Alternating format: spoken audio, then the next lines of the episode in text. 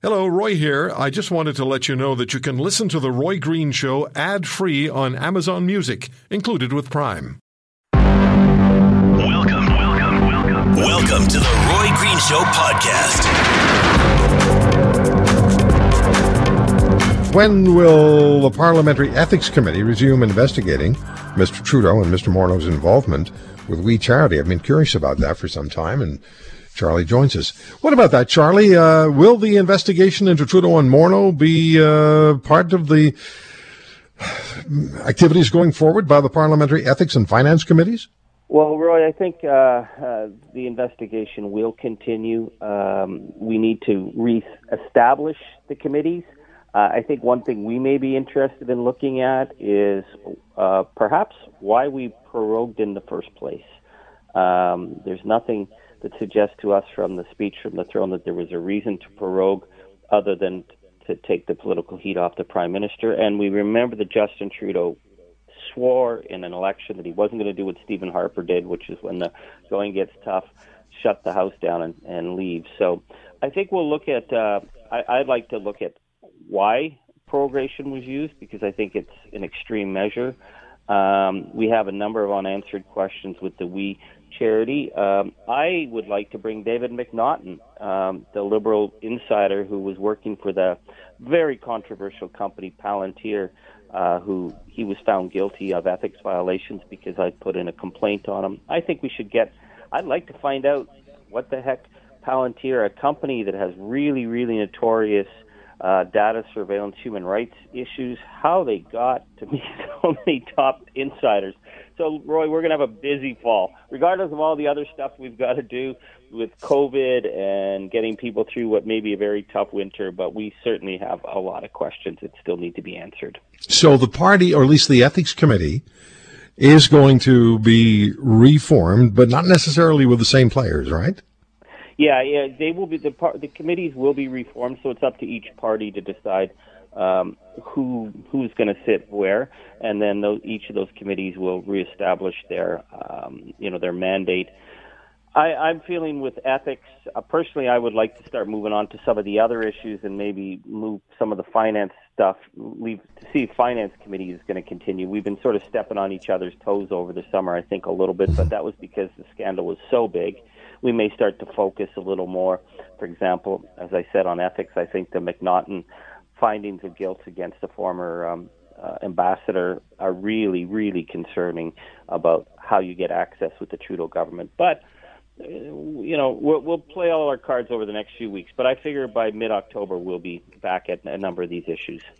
Would you remind us, please, what happened as far as the documentation that you were requiring um, from the government is concerned. How many redacted pages did you get, and did you receive those after the prorogation, the day after?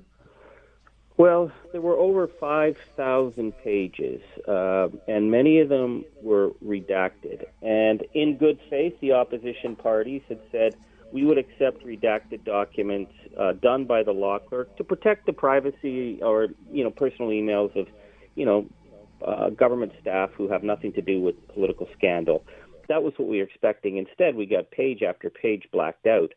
And it wasn't done by the law clerk, it was done by the prime minister's office. So that's very concerning.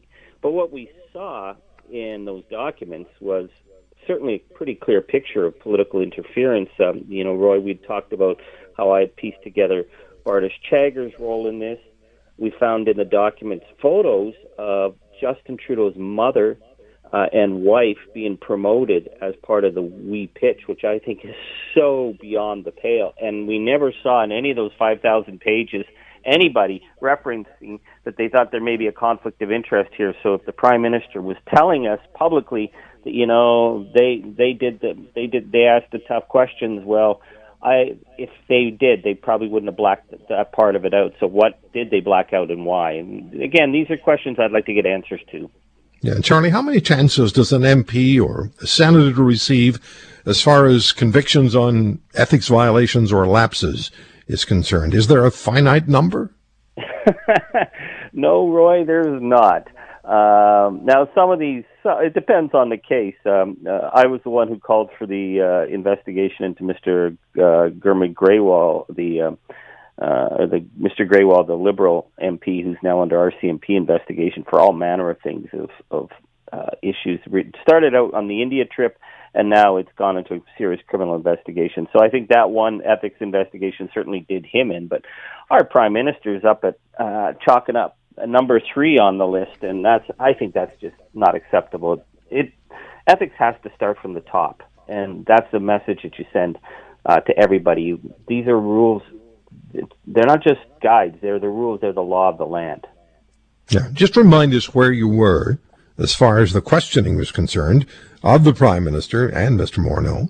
But where were you in the questioning when the prorogation took place? Well, we were just on the verge of getting the documents, so that certainly was going to um, raise a number of questions. Uh, we were also um, expecting the documents relating to the Trudeau family um, and their dealings with we. And Roy, I want to make it clear I am not interested in going after the Trudeau family for their financial work. Um, you know that that's their business. But that the we found out we just found out that the Kielburgers were paying Margaret Trudeau and Sacha Trudeau to work their corporate events. That the we uh, charity board had been told the Trudeaus were not getting paid, and we've never get it. We don't know exactly how much. We we believe it's in the order of five hundred thousand. So we were just about to start going through those documents, and we haven't received those documents from from the from We Charity yet. So that could be very problematic uh, for the government's arguments if there's stuff in there that contradicts what's been said. Mm-hmm. What can you tell me about the uh, arrangement or the agreement between the New Democratic Party and the Liberal Party, uh, Mr. Singh and Mr. Trudeau, that will essentially safeguard the Liberals from a non-confidence vote? Well, Roy, I think that I mean we've we've gotten a pretty clear message going coming from I think all the parties, well, except the bloc, but the, I'm I'm not counting the bloc uh, much on on stuff these days. But you know, Mr. O'Toole certainly said he didn't want to go to an election. We're seeing the numbers spiking, um, and this winter could be very hard. So our our deal with them is pretty straightforward. Um, you know, the Liberals have promised the moon in the throne speech, but they promised the moon at every election and, and walk away. So they were certainly uh, they were singing the New Democratic Party greatest hits on pharmacare and a number of other issues, but they've done that many times. Our focus was we got a lot of people who are self-employed, uh, independent business. Uh, who, if they drop the CERB to sixteen hundred dollars a month and people don't have work, it's going to be economically devastating. So we said the CERB is done now, that. right? The CERB is done today. CERB is done but there's going to be transitioned uh, to a new program, uh, which was going to pay people only sixteen hundred dollars a month. So, uh, you know, I was talking to a, a woman who was a, a psychologist who just set up her business. She can't have a practice, so we got to get people through the winter. So that's we made an agreement on that, and we also made an agreement on on people being able to take sick time because we see a lot of people are going into work sick, and we've had a number of super spreader cases. So What's the Fed's role there? We wanted to see that deal. So that's what you do in a minority. You you negotiate point by point, and we'll see where we are in the spring with these guys. But that doesn't mean, Roy, that just be, we got an agreement on this. It doesn't mean we back off on issues of accountability. uh, well, I know I'm, you I'm won't. Still gung ho to go at them on a bunch of issues. I know you won't back off, Charlie. Sarah, how are you? Oh, well, uh, mixture of frustrated, disappointed, and a tiny bit hopeful. Yesterday, there was a um, a, virtual uh, national effort to make the case for family reunification, and uh, it was done, I thought, extremely extremely well. You participated in that. Uh, Faces of Advocacy hosted it. It's on YouTube. People can go to youtube.com and just go to Faces of Advocacy. The message was very clear, and that is that you and Jacob and other families in Canada, other Canadians, and their spouses, fiancés, closest human beings to them overseas want to be reunited. And yet, you're still waiting. Um, mm-hmm. What's this little bit of hope that you were telling us about? What are you feeling? What are you seeing? Uh, so during the virtual rally yesterday, one of the Liberal MPs who's been very supportive of our cause, uh, MP Nathaniel Erskine Smith, he actually said that um, the exemption is coming next week. So that being this coming week. So, you know, this is something that it does stir up hope inside of us. But that being said, we've heard this a few times now that, you know, your, your exemption is coming, it's coming soon, it's coming soon. And we've been disappointed every single time. So that's why I say I'm just a little hopeful because I don't want to, I don't want to get excited and I don't want to, you know, put my heart into it until I hear the actual announcement. Well, you have worked so very hard. You've sent over a hundred letters, and uh, we talked about that last weekend. And you really heard nothing back from members of parliament or from the cabinet or from the prime minister. But I think public pressure is now really coming to bear. And I don't see how they can avoid doing what really needs to be done. And that is allowing you and Jacob and others who are so close to one another to be reunified. Jacob, as you're waiting in the UK to come to Canada, how are you handling it now?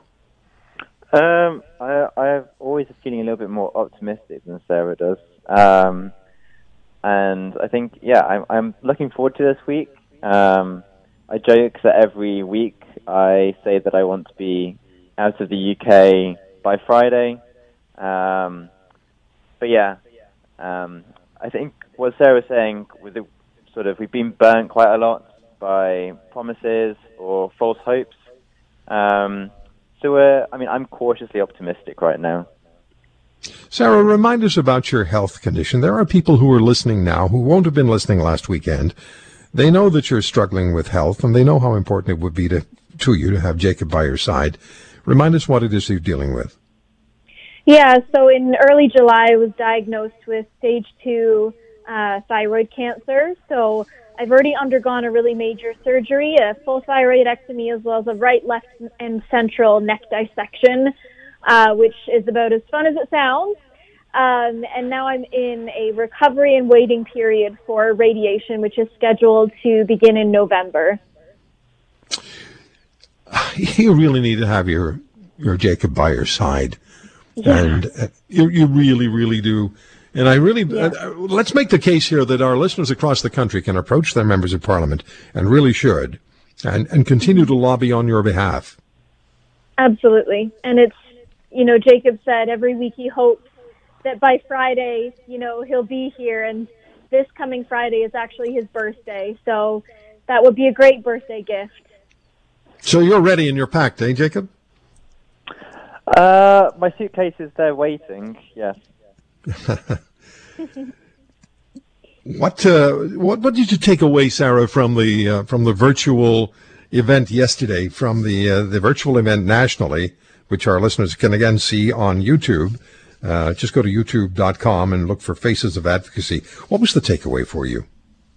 The takeaway there was that this, this is a movement that is bigger than just me and Jacob. There were over 200 people um, there, and they had members of parliament from just about every party. You know, there was a there was Green Party, Bloc Québécois, Conservative, and Liberal as well. So this issue is really it, it is nationwide and it is affecting thousands of people.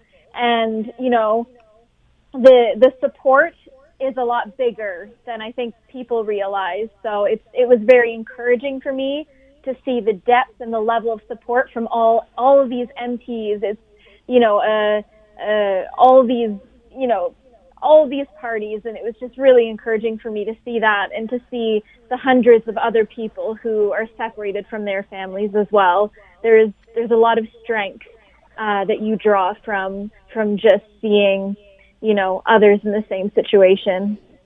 My sense is that you would not have had Liberal MPs there if the government was going to wasn't going to move on it, uh, and that to me is a signal that they're going to do what they need to do, what they must do, what they recognize is uh, is absolutely necessary, and people will not tolerate them not doing this. So I would be very surprised if you and Jacob are not together very very soon. I'm going to be off next weekend.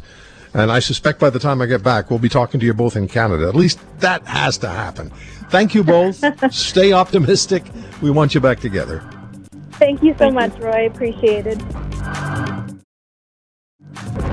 What's your feeling about the speech from the throne and the prorogation of Parliament? Well, I think I'm echoing what a lot of people have already said, which is we really just prorogued for that speech because that speech could have been given seven weeks ago. And it does seem as if that all they wanted to do was to avoid having the committees continue to meet and continue to dig and continue to try to put a little bit of light on what happened with respect to the, the grant or the contribution agreement that we was supposed to get from uh, from the Liberal government. So I'm uh, I'm disappointed. I thought we'd see a little bit more. I bet you they thought they were going to do a little bit more, and then they took a bit of a signals check and realized that Canadians uh, really were just hunkered down and thinking about their health and not thinking about a grand future because they can only see into next week, not into next year. Yeah.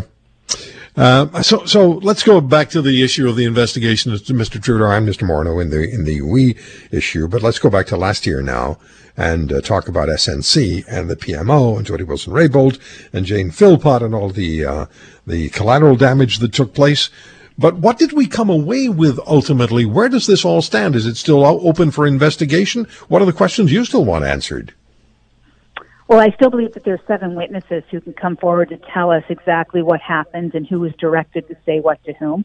And I do believe it's important because a lot of the players still have office within the Prime Minister's office, and they would have been around during the time in which uh, people were using influence to try to tell the Attorney General to do something she didn't want to do and didn't think was appropriate to do.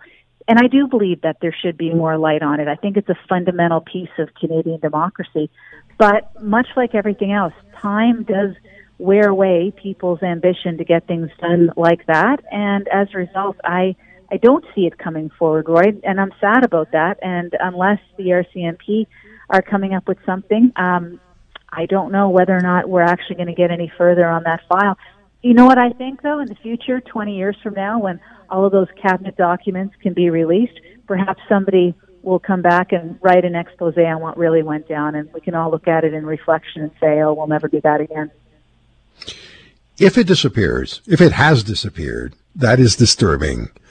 Uh, Jody Wilson-Raybould was not permitted to share what she wanted with Canadians when she was at committee with, with you and the other MPs. Mm-hmm. She was removed as Attorney General, eventually also from the Liberal Party. Also, the former Health Minister, Dr. Jane Philpott, was removed from the Liberal Party. There are just too many loose ends that, that need at least some uh, reconciliation. And, uh, and at least if it gets to the point where a year of inactivity makes an issue disappear, one that was significantly serious, that doesn't augur well for where we are and what we're doing.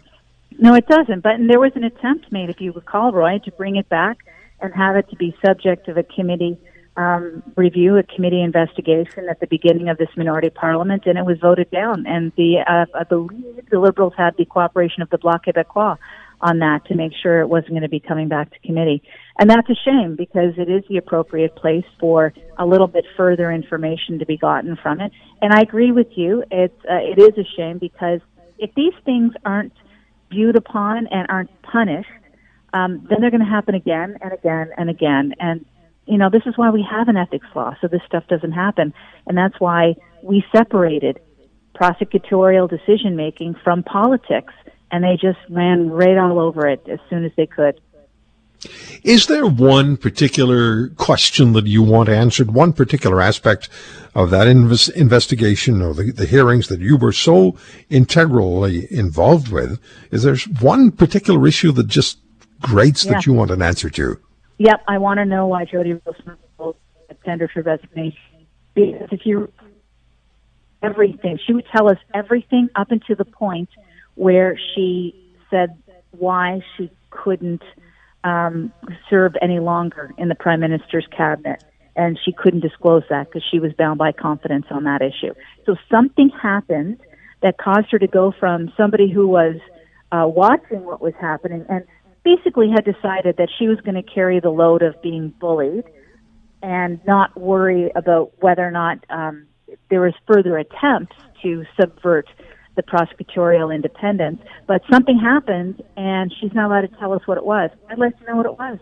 I'd really like yeah. to know what it was because that's what caused Jane Philpott to do a gut check on whether or not she wanted to serve alongside. And uh, Jane Philpott did really say that it was, and I'm paraphrasing obviously, but there was activities that were taking place in the Prime Minister's office or had to do with Mr. Trudeau. I hope I'm being accurate here. That had her concerned enough that she was speaking out. Yeah, it's something along those lines. I mean, she took a very, very, you know, principled stance on it. Yeah, but I do believe did. it all does go back to whatever happened that caused Jody Wilson-Raybould to realize uh, I was able to take the demotion, or it's not even a demotion. I mean, Veterans Affairs is incredibly important, but I was able to take the lateral move from Justice to Veterans Affairs, and I'm happy because I enjoyed the work. But you've gone one step too far, and now I'm out. And I want to know what the one step too far was. Michael, thank you very much for the time. When we look back at the throne speech, was there any, did you hear any rationale for the proroguing of Parliament? It's funny, that was my first question, and I actually read the speech twice after I listened to it because no. I mean, let's face it, I, I think it's uh, fair to say that it was really largely, a majority of it was a rehashing of previous promises. For example, when we come to pharmacare, when we come to uh, child daycare, uh, those, you know, appreciate that's been a promise for a long time, but it was part of the 2019 campaign. You know, a million jobs.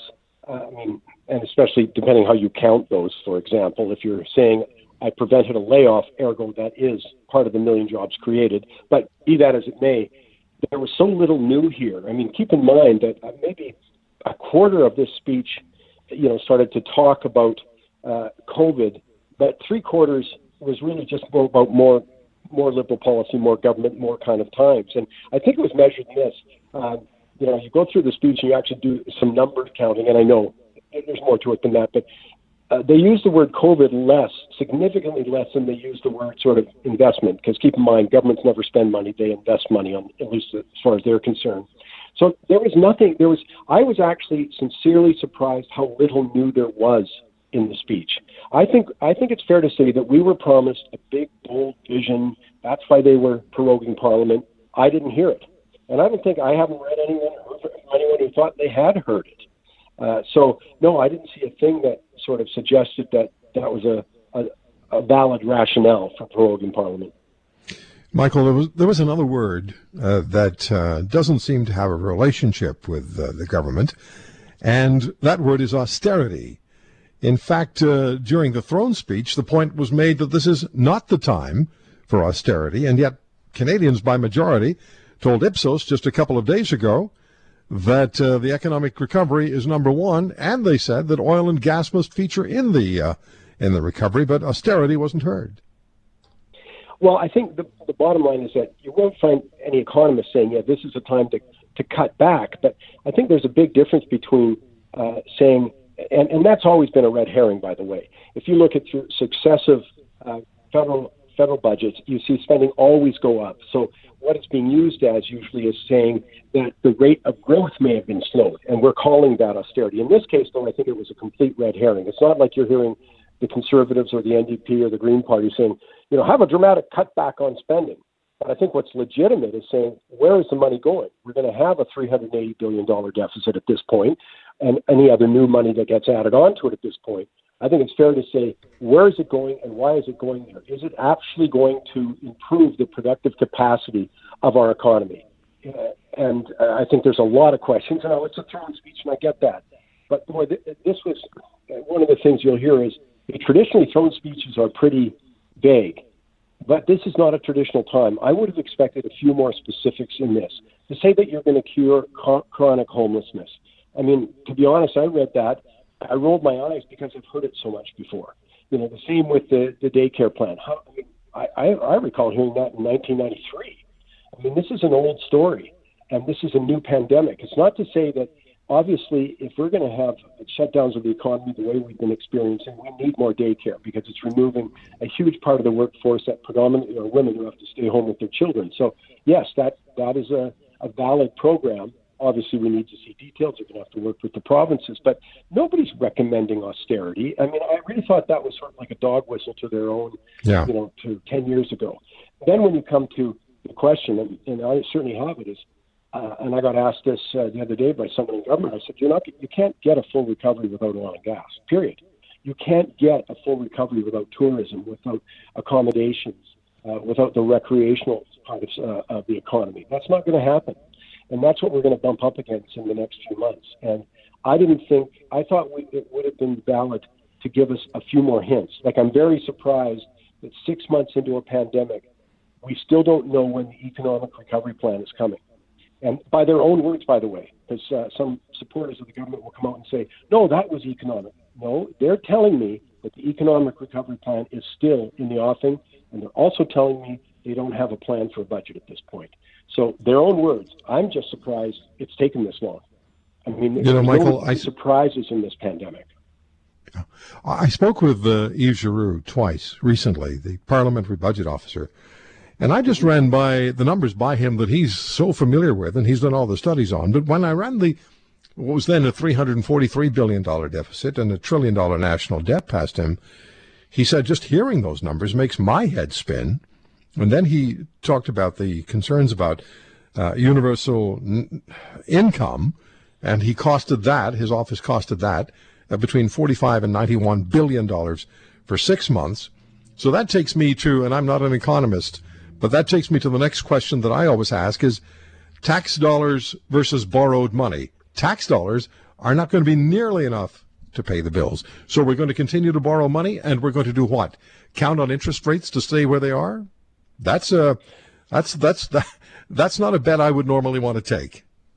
Yeah, well, you've certainly nailed it there because when I've heard, and, and I know that he's getting advised, uh, the prime minister's getting advised. I know some of the economists work that are advising him, saying the debt's affordable. Let me just start with that.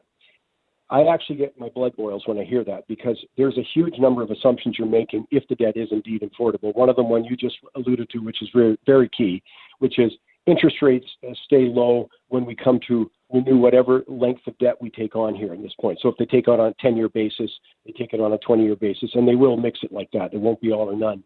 So that means you're telling me what interest rates will be when that matures. You really want to make forecasts on interest rates 10 and 20 years out because they're never paying this debt back. All they're going to be concerned with is doing the carrying cost here. And so that's the first thing. And in order to make interest rate projections like that, you're making currency assess, uh, uh, evaluations. You're telling me what the U.S. recovery and global recovery is going to look like. It's just a huge morass. And I just think we've been way too casual when we throw out the words, the debt's affordable. And coming back to the Parliamentary Budget Office, they're making very clear we can't keep going on this path for more than one or two more years. But again, when we do borrow like this, this part is very similar to individuals. All you're doing is limiting future future options that you have. The debt will be there no matter what, no matter if the economy is strong or weak. We've already got we've always got to pay our bills in in that way. So I think we've been way too casual with this. I'm not personally my own forecast would be for higher rates to come, but coming out of a problem with the monetary system, and I think that's coming within three years. I think we're going to see a sovereign debt crisis uh, building globally. We've already seen it in Argentina. We've seen it in Turkey. Those are big warning signs. Uh, and I think uh, you know, and Canada is part of that global financial community. And let's face it. Sorry, one more thing, and I know I'm going on here. The key component here, coming into September, that we talked about on Money Talks, clearly predicted, was a liquidity crisis. And people should understand the only reason you have low interest rates today is because the Bank of Canada has been so aggressive in the in the credit markets. Think about this. Whenever you lend money, the more risky it is, the higher rate of interest you normally get. No one will debate with me that it's not a risky environment. There's a ton of uncertainty out there. Well, normally you'd have to pay higher interest rates to borrow. But no, the Bank of Canada is being aggressive in their in their approach to keep interest rates down. Same thing in the United States. We're talking trillions of dollars. In Canada, they say a minimum of five billion dollars per week being bought of Government of Canada bonds. If they did not do that, our problem would have been much more severe because who the heck's going to be lending to certain industries, or if, if any, and of course, government uh, bond borrowing would be higher. So that's a real key component. So uh, again, they're making forecasts about that that make me uncomfortable. I'm not willing to bet with them. Thank you for listening to today's podcast. If you want to hear more, subscribe to The Roy Green Show on Apple Podcasts, Google Podcasts, Spotify, Stitcher, or wherever you find your favorites. And if you like what you hear, leave us a review and tell a friend. I'm Roy Green. Have a great weekend.